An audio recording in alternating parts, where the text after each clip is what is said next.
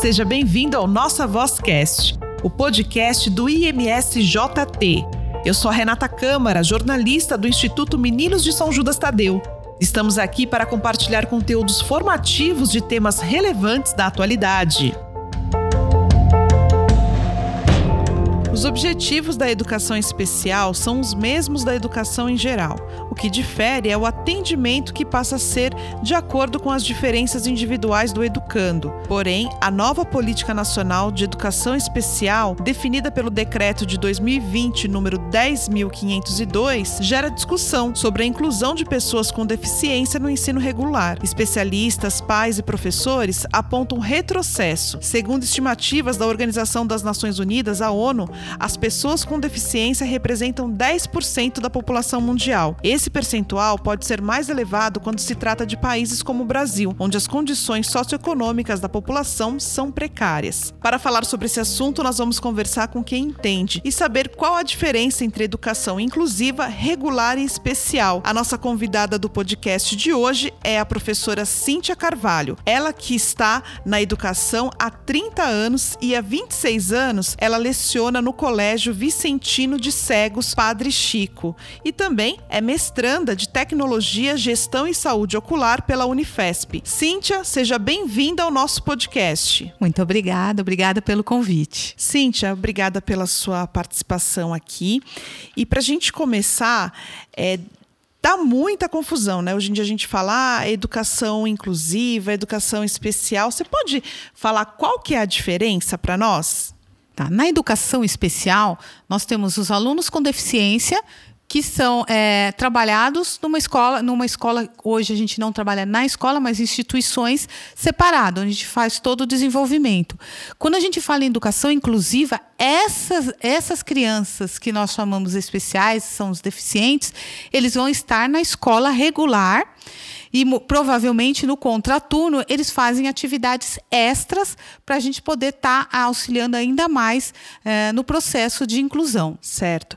E, Cíntia, a gente vai falar de outros tipos de deficiência, mas eu queria começar pelaquela que você tem bastante experiência, que é a visual, né? Você está há vinte e seis anos no colégio e eu queria saber, primeiro, um pouco da Cíntia. Como é que começou? Foi uma vontade de você trabalhar com os alunos especiais? Foi uma coisa que aconteceu? Eu queria que você falasse um pouco da sua experiência pessoal. Tá. Eu fiz magistério, né? E na época o magistério era um, uma pedagogia, né? E, e a gente tinha todo um aparato, todo um treinamento, uma... É, uma aula específica para cada deficiência. Uhum. E, e eu gostei muito, mas nunca imaginei que eu ia dar aula para cegos. Eu trabalhava já no Estado e aí eu tive o convite para trabalhar no Instituto. Na época era internato, era Instituto de Cegos Padre Chico.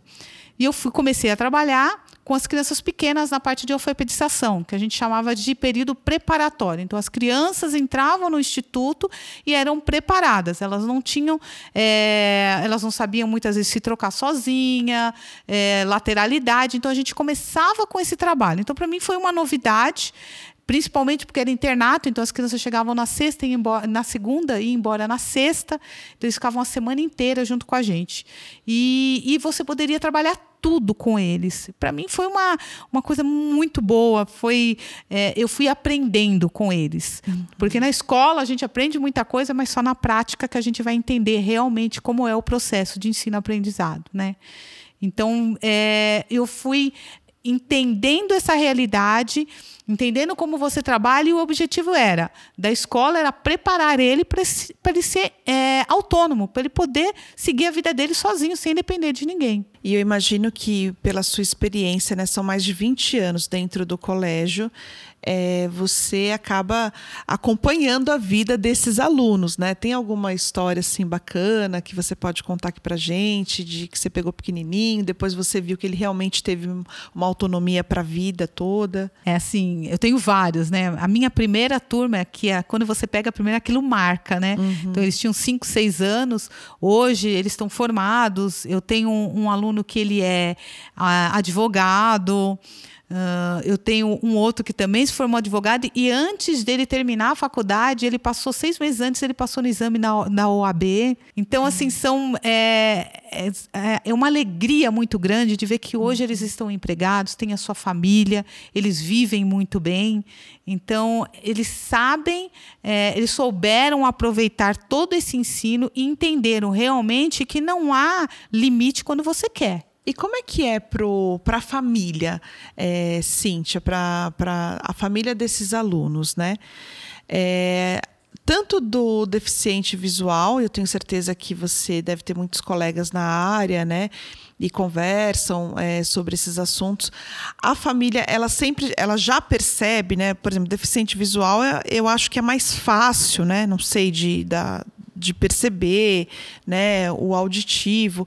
E como que são com as outras deficiências para essas crianças? Como que elas chegam na escola? Tá. A família, ela é a base, né? E, e quando você começa a sua família, você tem sonhos. E aí, quando vem um filho deficiente, é difícil. É muito difícil. Então, é, tem o luto. E a família tem que vencer esse luto, que não é fácil. Ela tem que procurar ajuda. E, e aí, como que eu vou trabalhar com essa criança que eu esperei tanto e agora ela é deficiente? Uh, existe todo um trabalho, necessita de todo um trabalho na parte psicológica, porque a criança deficiente, quando você desenvolve ela, quando você começa a procurar ajuda desde pequeno, que a gente chama da estimulação precoce, é muito mais fácil dela se desenvolver. Uhum. Quando você demora, é como se a gente pulasse algumas etapas que a gente vai ter que estimular. Então, quando a gente fala, por exemplo, da cegueira, É, a criança pequenininha, cega, é, ela, a, a criança que enxerga no berço, o bebê que enxerga, ela vai virar os olhos, ela vai procurar luz, ela vai procurar cor.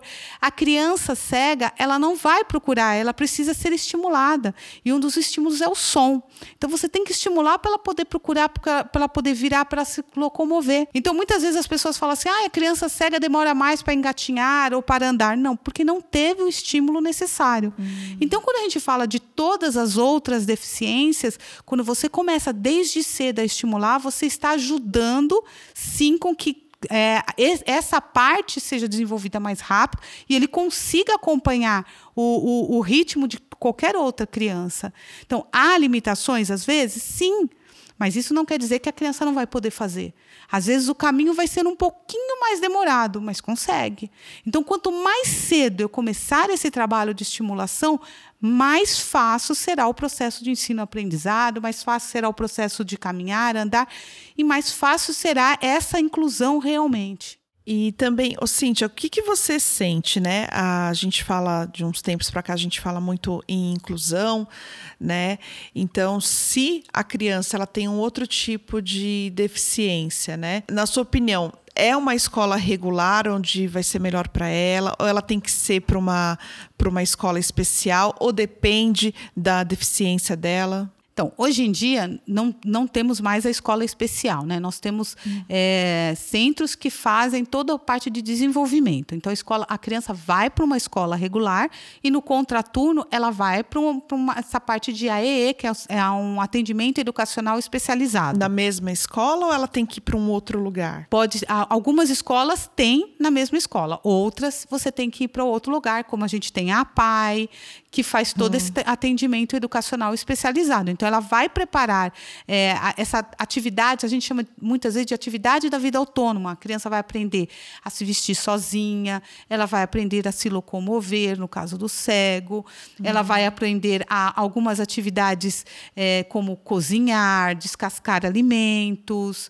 Então, é, é necessário ter esse atendimento educacional especializado, porque a criança tem que ser autônoma, ela tem que ter autonomia para fazer as coisas. Muitas delas não conseguem ir ao banheiro sozinha, não conseguem vestir uma roupa sozinha. Uhum. Então, a escola regular, ele vai trabalhar junto com os outros alunos, conteúdos, e que muitas vezes esses conteúdos vão ter que ser adaptados para ele. Pode ser que ele não consiga acompanhar a classe. Então, você tem esse respaldo para ele poder ter um, uma, um atendimento é, diferenciado, no sentido de que a atividade ela tem que ser própria para o estágio onde ela está. Certo? Uhum. Você tem que trabalhar. Não adianta você dar uma coisa que a, a turma toda está seguindo e ele não consegue seguir. Então, você tem que aqui, adaptar esse conteúdo para que ele possa, dentro dessa sala, é, compartilhar com os colegas, mas estar aprendendo. E todas as escolas é, estão preparadas? Então, por exemplo, se tem uma mãe nos ouvindo agora, ah, então eu vou matricular o meu filho aqui no meu bairro. Como é que é essa procura? Então, nem todas as escolas estão preparadas. Infelizmente, é, nós não temos pessoal capacitado em muitos. Uhum. É, tem escolas polos que têm grandes profissionais na área de A E E, então tem que procurar a Secretaria da Educação, é, da região, procurar a Delegacia de Ensino para ver quais são as escolas que têm um professor de apoio, um professor de A E E, de educa- da, do atendimento educacional especializado, que vai dar esse suporte para os pais. Porque, infelizmente, é, o professor da sala de aula ele não consegue abarcar tudo. Então, ele precisa desse apoio. Uhum. Ele precisa dessa, de, dessa ferramenta para saber como eu posso trabalhar. Porque dentro de uma sala de aula, muitas vezes, ele não vai ter só um tipo de deficiência, ele vai ter várias. Então, ele precisa desse apoio. E a criança, a inclusão, para ser realmente realizada, a criança tem que se sentir, não dentro da sala de aula, mas incluída, sim, no sentido de atividades próprias, no sentido dela estar trabalhando junto. Isso, muitas vezes, deixa o professor agoniado, porque ele não sabe como trabalhar. Ele não uhum. tem esse preparo para trabalhar com várias deficiências. Ele não foi preparado. Então, ele tem que procurar, muitas vezes, e a gente sabe que muitos professores dão aula em várias escolas. Uhum. E como que você vai poder atender essa clientela da melhor maneira possível, de como ela merece ser atendida? Então, é, se uma criança ela tem uma deficiência, ela está numa escola, né? Então, ela vai numa escola regular. Então, aquele primeiro período, vamos supor, da manhã, ela está lá com os outros alunos que não têm nenhum tipo de deficiência. Ela não se sente, é, se sente mal, Mal, se sente excluída ou não, assim, porque se o professor, como é que vai, ele vai dar as mesmas atividades, as atividades são iguais, ou o tempo dela é diferente para fazer a atividade? Olha, tem crianças que o tempo é diferente mesmo. Uhum. É, ela só se sentirá excluída se ela não for acolhida. Então, ela tem que ser acolhida. A escola tem que acolher, mas tem que preparar, sim, o professor, toda a equipe técnica para poder receber esse aluno. E como que se prepara? É, tem que ter cursos, tem que chamar profissionais para dar todo o respaldo. Então, é, a criança ela tem que se sentir, primeiramente, acolhida por todos. O professor ele tem que conversar com todas as crianças. Por isso que a gente fala que a inclusão ela tem esse, esse papel de fornecer, sim, os respaldos. Então, o professor tem que ter o respaldo, a escola tem que ter o respaldo para poder receber essa criança. A família tem que estar muito, trabalhando muito junto com o professor, porque o professor não trabalha sozinho.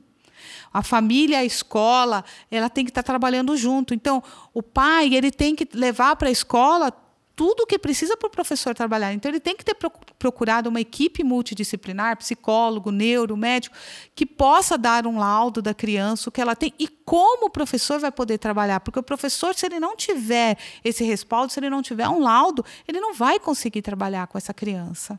Então, hum. a inclusão começa realmente quando a família também entende que ela faz parte dessa engrenagem e que quando ela leva o seu filho para a escola, ela não vai deixá-lo lá. Porque inclusão não quer dizer eu vou largar meu filho junto com outras cri- pessoas, outras crianças que, que têm o desenvolvimento no, que dizem, né, normal, porque, na realidade, todos nós temos algum tipo de... de é, não deficiência, não, não é uma a palavra... Dificuldade. dificuldade. Então, não existe isso, ah, todo mundo é normal. Não, nem, nem todos são normais, uhum. não existe. Então, assim, deixar a criança na escola não é deixá-la lá e depois vir buscar e falar assim, ah, ela está inclusa na escola. Não. Incluir realmente é participar das atividades, é participar do processo de ensino-aprendizado, mas, para isso, a escola precisa do laudo. O laudo é muito importante. Uma equipe multidisciplinar para trabalhar junto com a escola é importante para o desenvolvimento dessa criança. Bacana o que a Cíntia falou, é uma coisa que a gente tem que prestar atenção, né? É, você comentou, os professores precisam estar preparados, mas os funcionários também, né? Os funcionários de toda a escola, né? Para receber aqueles alunos que são especiais, né? Isso é importante, né? Sim, muito importante. Quando a gente fala de, de treinamento, de capacitação, a gente fala da escola inteira. Porque a escola não, não são só os professores, não é só a equipe gestora, não são só os professores, mas é todos, porque todos fazem parte dessa engrenagem. Então, o colaborador ele tem que saber que ele está recebendo uma criança com deficiência e que a primeira coisa ele não tem que ter dó, porque não é uma criança digna de dó. É uma criança que está ali para crescer. E, nós vamos, e todos nós aprendemos juntos. Então, a gente vê muitos colaboradores, né, que começam a olhar, a ter um outro olhar, entender melhor. Porque, primeiro, a gente não... não é, antigamente, por que, que existia essa, a escola especializada e, e a escola regular? Porque as pessoas não estavam preparadas para receber. E, e era tudo assim. Os pais tinham vergonha de sair com os filhos deficientes. Por quê? Porque todo mundo ficava olhando. Uhum. E aquele sentimento de dó, de pena, não. Porque quando a gente tem um sentimento de dó e de pena, a gente está é, colocando com que ela não possa evoluir. E pode, todo mundo pode. Basta ter a oportunidade. Não é um processo fácil, mas é um processo que dá resultado quando a gente realmente ama o que faz. Porque é, os resultados não são imediatos. A gente vai vendo os resultados com o tempo. Por isso que eu falo que, quando a gente fala em educação, a gente fala em amor, a gente fala em humanismo. E quando a gente fala realmente nisso, a gente tem que começar desde pequeno, mostrando que, sim, há diferença, mas essa diferença ela pode ser mínima quando a gente tem um olhar com amor, quando a gente tem um olhar de empatia. Porque a gente, todos nós podemos ter na nossa família uma pessoa com deficiência. Sim, com certeza. E, é, e que eu acho importante também, por exemplo, eu tenho, eu tenho uma amiga que ela foi diagnosticada, mas já na, na fase adulta, que ela é, tem autismo grau um, né? É como ela fala. E ela fala que na época de escola foi um, um sofrimento total, né? Porque ela não conseguia acompanhar, sofria muito bullying, a gente nem usava essa palavra bullying, e ela... na cabeça dela, só foi feliz quando ela foi para uma escola é, que hoje não tem mais, que é uma escola especial, que só tinham pessoas com, com deficiência e tal. Mas eu acho que na, antigamente não tinha muito esse olhar para...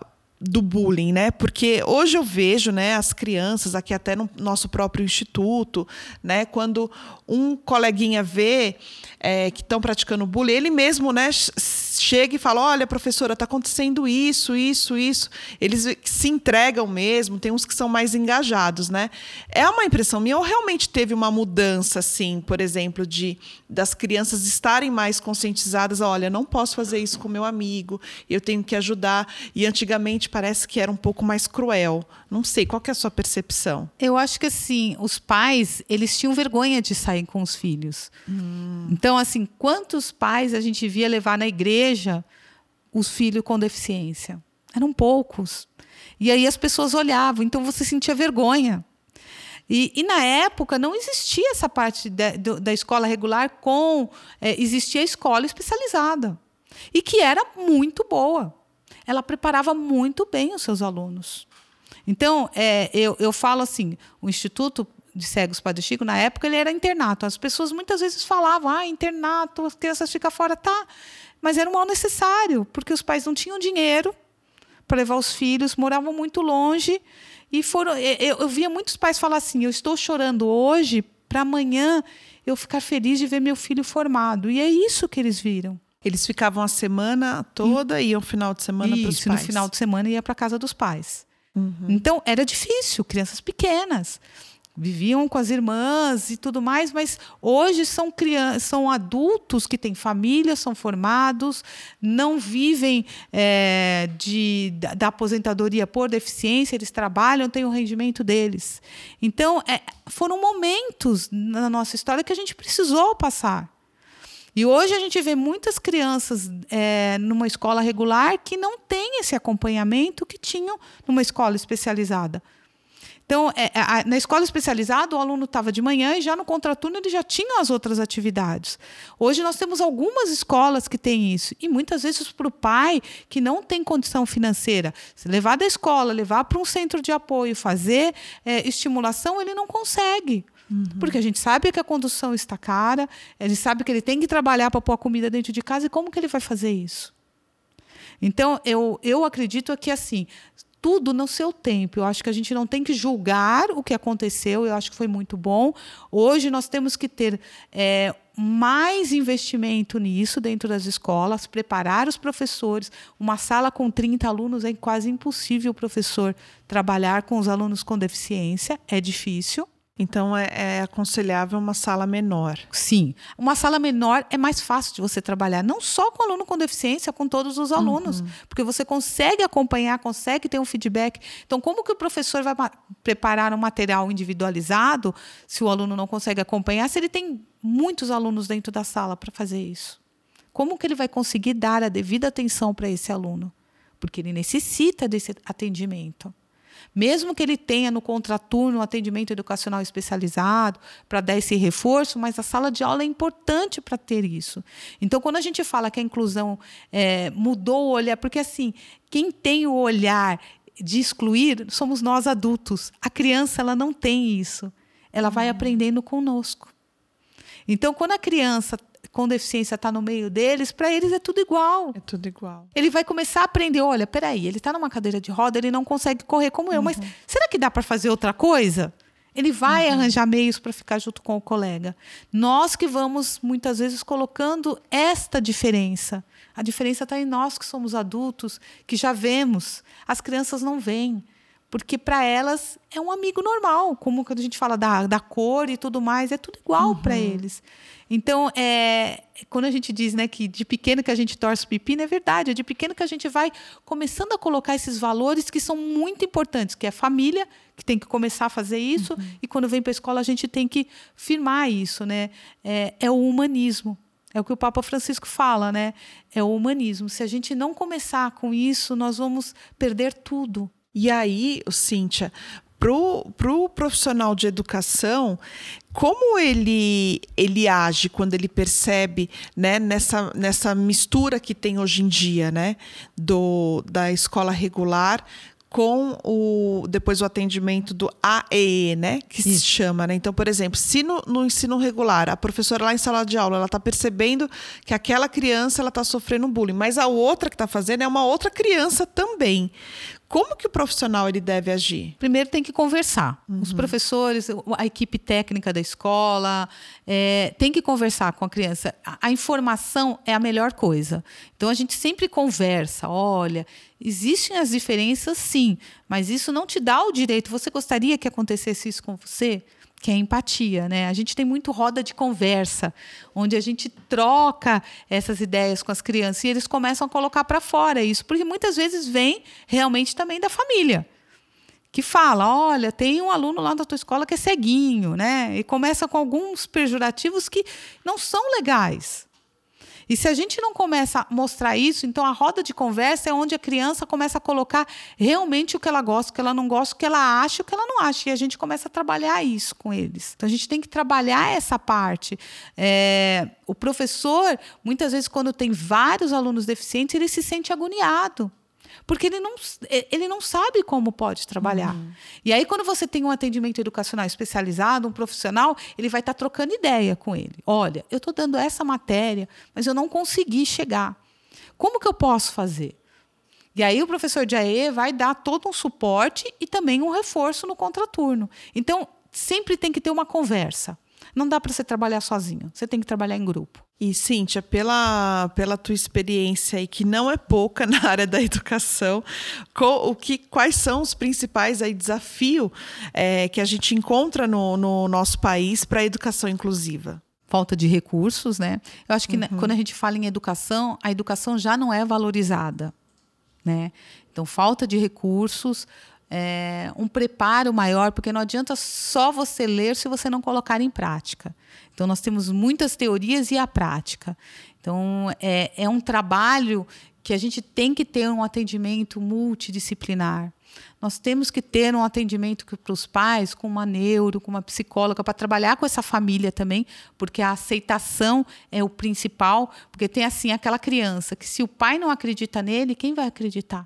É, é, é aquela coisa assim, a família é muito importante. Então, se a minha família não acredita que eu posso ser o melhor, quem vai acreditar em mim? Então, é um trabalho que a gente tem que ter de conscientização. Existe a deficiência? Sim, mas existe maneira, existe caminhos, eu tenho que estimular. E, para isso, eu preciso lutar. Quantos pais estão lutando aí na justiça para ter medicamento, para poder dar um tratamento ideal para o seu filho, porque precisa, precisa de fisioterapia. E como que esses pais que não têm condições podem dar isso para os seus filhos? Quanto ao poder público está olhando por isso? Então, é, é uma união, é uma união de forças. Eu preciso, eu quero que o meu... Porque, assim, quando eu, eu, quando eu dou possibilidade para essa criança ser melhor, ele vai poder trabalhar, ter o seu próprio rendimento, e ele não vai precisar é, receber eternamente uma aposentadoria por ser deficiente. Ele pode adquirir, sim, trabalhar. Então, uhum. eu tenho que dar possibilidade para isso. Eu tenho que dar possibilidade para a família encontrar recursos, locais que vão dar esse apoio. E o que hoje não tem é isso. A família não tem esse, esse, esse apoio. É realmente muito importante isso que a Cíntia está falando, né? Essa parte da família. Começa tudo em casa, né? Não, não, não tem não. como, né? Depois só colocar, ah, não, a professora, a escola, vem muito de, de casa. Cíntia, eu também fiquei curiosa, porque você está, você é mestranda em Tecnologia, Gestão e Saúde Ocular. Tudo isso surgiu por conta do seu trabalho no, no, no colégio do Padre Chico? Sim, porque assim, é, antigamente, na época do, do internato, nós tínhamos um professor que fazia é, estimulação precoce. Então, pegava os bebês e fazia todo esse trabalho. Com o tempo da inclusão, a gente foi recebendo muitas crianças com baixa visão, só que não tinham um laudo da baixa visão. Porque assim, a baixa visão é aquele que não enxerga muito e não é cego, é o que mais uhum. sofre. E aí a gente fala, como que a gente vai t- poder trabalhar com eles? Como eu faço o estímulo? Porque, assim, tem crianças com baixa visão que ele tem que ter um contraste, ele enxerga melhor no, no preto com a letra branca, ou a branca, o fundo branco com a letra mais gro- grossa, preta. E aí eu fui procurar maneiras de poder ajudar e a tra- trabalhar, os professores poderem trabalhar com esses alunos. E aí é, eu fui na Unifesp e montei um projeto e foi aprovado.